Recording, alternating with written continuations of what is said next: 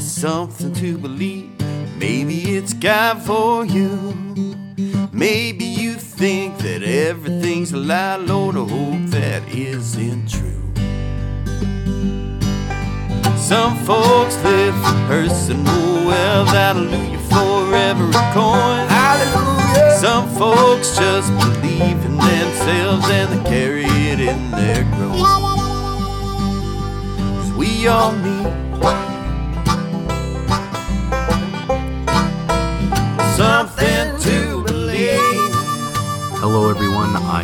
Benda, and you're listening to the Fargo Catholic Podcast.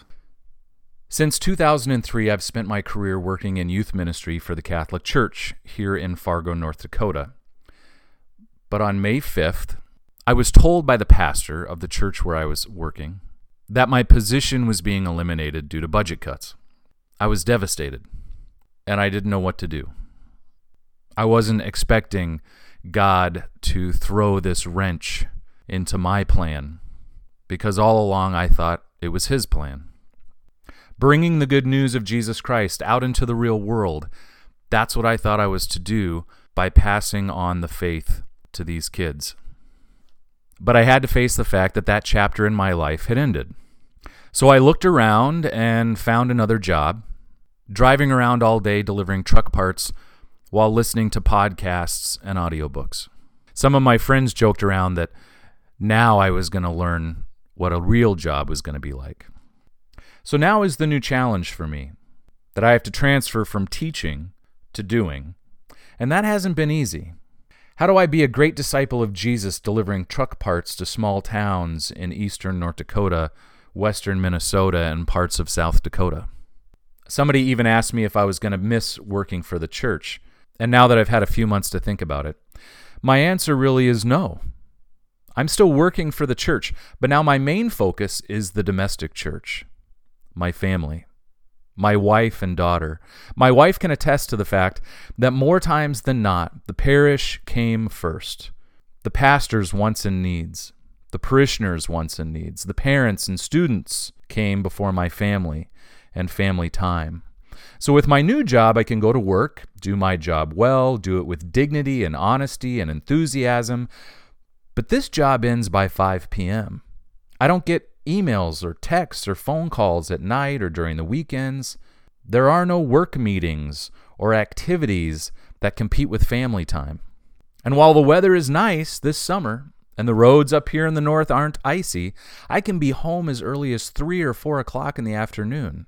It's whenever my route gets done, which means I can come home and relax and read a book out on the patio, or I can weed the garden, mow the lawn, do the dishes, or wash some clothes. So when my wife Melissa and my daughter come home, we can just relax and enjoy each other's company and be a family. The other day, Lucia got a Dairy Queen gift card in the mail for a belated birthday present. So we just climbed in the car after supper and went out for ice cream. We didn't have any other obligations. Lucia got her first ever Dairy Queen Blizzard, and she chose Oreo. Now that I've stopped working in youth ministry and changed careers, it has sent me into a season of pruning. I've recently had a fresh sense of purpose in my vocation as a husband and a father on the one hand, but also a longing for significance on the other. And at 44 years old, I have enough wisdom to know that my change of career did not turn my life upside down. My identity is found in Christ alone not in a role that may or may not be fulfilled or taken away.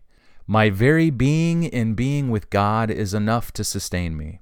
I don't know if that makes sense, but that's the only way I can explain it. The reading for this coming Sunday, August 4th, that first reading from Ecclesiastes, the first chapter.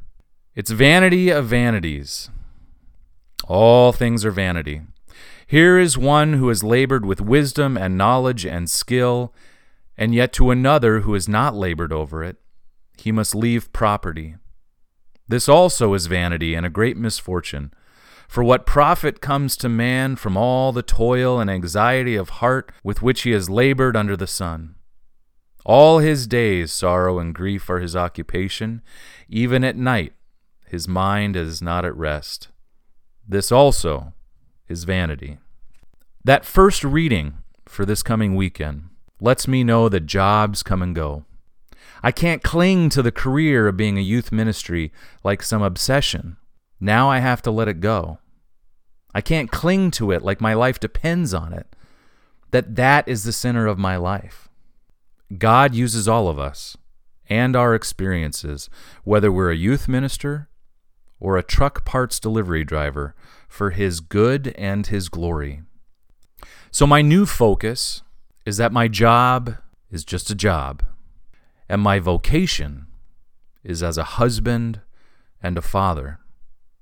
And my mission, my mission now is to make sure that my wife and daughter are certain every day that they are loved, treasured, noticed, and accepted by me.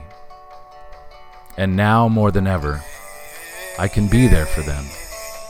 And every once in a while, take them out for ice cream.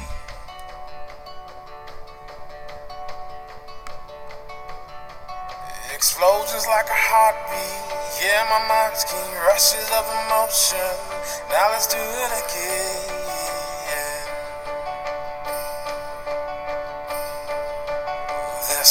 Sweetness an adventure without a venture. TV's got your mind stuck on good reality.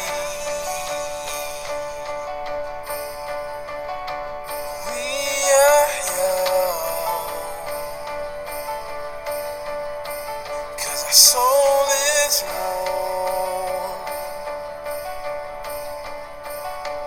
Life's much more.